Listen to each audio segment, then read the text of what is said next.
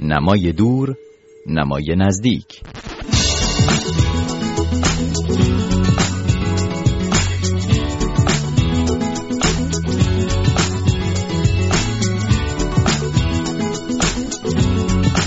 سلام. با یک برنامه مرور کتاب دیگه از مجموعه نمای دور نمای نزدیک شما شنوندگان علاقمند به کتاب رو همراهی خواهم کرد. مرداد قاسم فر هستم و در دقایق پیش رو ابتدا چند خبر حوزه کتاب رو مرور می‌کنیم و بعد نویسنده مهمان این هفته با ما خواهد بود.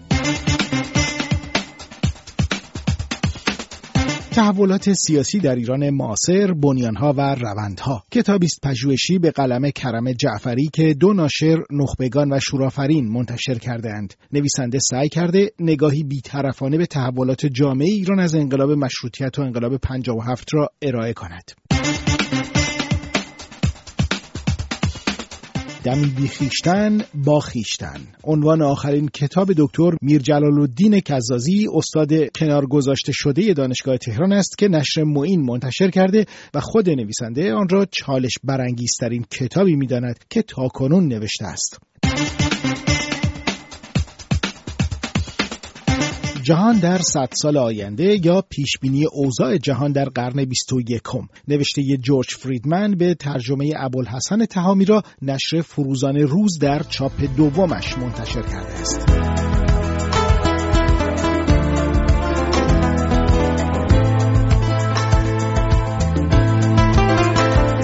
رومانی با عنوان زنی در استانبول به قلم علی اصغر حقدار نویسنده و پژوهشگر برنده جایزه هلمن همت که در چند سال اخیر ساکن کشور ترکیه بوده منتشر شده. از آقای حقدار تا به حال آثار متعددی در تاریخ و تطور اندیشه سیاسی 100 سال اخیر ایران منتشر شده. در این حال نویسنده میگه بسیاری از آثارش به دلیل سانسور اجازه نشر در ایران پیدا نکردند. این هفته این نویسنده مهمان این برنامه است. پس ابتدا سطرهایی از رمان زنی در استانبول رو با صدای خود آقای حقدار بشنویم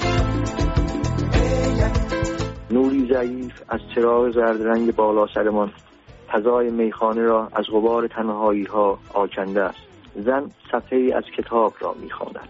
عشق حفره ای است که از شدت روشنایی و گرما تاریک و سرد می نماید فضایی با هزار توهای ناشناخته و گریزان از دید و ذهن عاشق و معشوق. مواجی سراسر امن و راحت برای ساکنان خود. حفره عشق برای آدمیانی که عمری در بیهستی زیبایی شناختی احترام و عشق و اعتماد زیستن بقایت ناآشناست.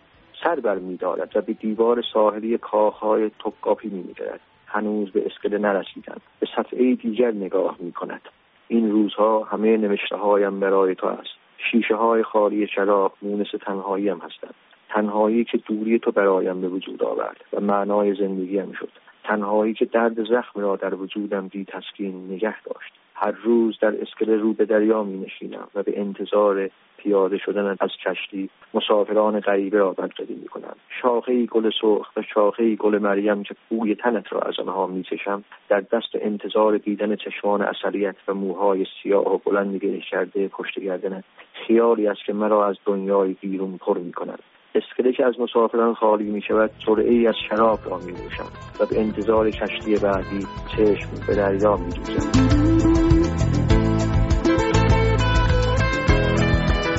خب آنچه که شنیدید بخشهایی بود از رمان زنی در استانبول نوشته ی علی اصغر حقدار. خیلی سپاسگزارم آقای حقدار و خیلی خوش آمدین به برنامه نمای دور نمای نزدیک این هفته ما برنامه مرور کتاب. زنی در استانبول در کجا چاپ شده و تم اصلی این داستان چی هست؟ خدمتتون ارز کنم در استانبول چاپ شده توسط ناشر ترکیه‌ای چاپ شده و با مضمون در حقیقت روایتی از یک نوع سردرگمی نسب من و روابط انسانی و دوستانه هست که منجر شده به خروج از ایران و روایت های چارگانه هست که به صورت چهار روایت منتقل میشه به خواننده. منظورتون از رابطه دوستان رابطه عاشقانه است؟ بله در حقیقت رابطه عاطفی و عاشقانه است. آیا این کتاب زنی در استانبول به صورت تکگویی بلند نوشته شده؟ میشه گفت هم تکگویی بلنده و هم راوی عوض میشه و راوی های چهارگانه هست. یک جا راوی خواننده هست یک جا راوی نویسنده است و یک جا اصلا راوی و نویسنده یک میشن. خیلی تکوی مداوم نیست. یعنی سبک به هم میریزه و بیشتر از همه اینه که روایت منتقل بشه به خواننده. آنچه که تا از شما ما دیدیم و خوندیم بیشتر آثار پژوهشی هست در حوزه تاریخ. این نخستین تجربه ادبیات داستانی هست که شما منتشر می‌کنید. از فرایندش بگید چطور به سمت ادبیات داستانی شما اساسا آمدید؟ من بیگانه و دور از ادبیات داستانی و رمان نبودم. اولین رمانی که من نوشتم بود برمیگرده به حدود سال 88 که با عنوان اوباشان و زندانیان من نوشتم. خب بهتر اجازه چاپ نمی‌دادن و تا هنوزم منتشر نشده و تصمیم دارم که خارج از ایران منتشر کنم. در کنار تحقیقات تاریخی که خودتون اشاره کردید تو این زمینه من کارهای انجام دادم که انامیش هم منتشر شده و این اولین رمانه که داره از من منتشر میشه و اولین نوشته ادبی من نیست. قبل از این من نوشته ادبی داشتم. زاویه دید شما و سبک شما اساسا تو این داستان رو کرده شما چی هست؟ آیا میشه فرمی رو در واقع نام ببرید که از اون پیروی کرده باشید برای نگارشش؟ ببینید یه عده مثلا به این سطح میگن رمان پست مدرن یه عده رمان مدرنیستی میگن یه عده مثلا رمان رمان میگن یا داستان داستان میگن. من ترجیح میدم اینو دوستانی که خوندن یا قرار بخونن اونا روش اسمی بذارن. ولی می‌تونم اینو بگم که از در حقیقت سطح های کلاسیک یا مثلا سطح های ناتورالیستی یا رئالیستی خیلی دور این چون مثلا این راوی منحصر به فردی نداره دانای کلی نداره. یه جاهایی هست که خواننده خودش راویه. یه جاهایی است که راوی با نویسنده فرق می‌کنه.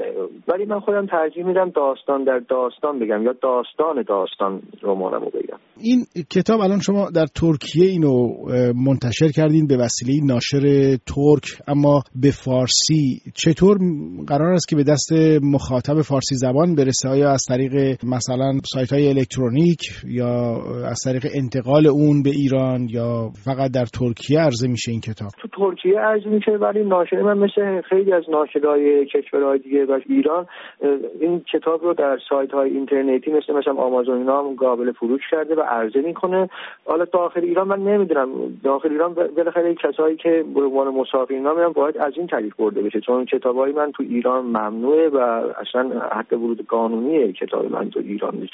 مگر اینکه بعد از مدتی مثلا به صورت آنلاین هم این متن کتاب منتشر بشه و به اون صورت به مخاطب اصلی من که در داخل ایران و فارسی زبانم برسه. شما در این حال زنی در استانبول رو همزمان در هفته آینده قرار است که به نسخه هایی به زبان ترکی استانبولی و همطور ترکی آذری و از طرفی به زبان عربی در مصر منتشر بشه. یکم در مورد این توضیح بدید. خدمتتون از من بالاخره من در ترکیه الان به اجبار دارم زندگی می‌کنم و دوست دارم که اینجا مخاطبی داشته باشم. و این ضرورتی بود که من تصمیم گرفتم اینو به زبان ترکی بنویسم و ترجمه بشه منتشر بشه در ترکیه.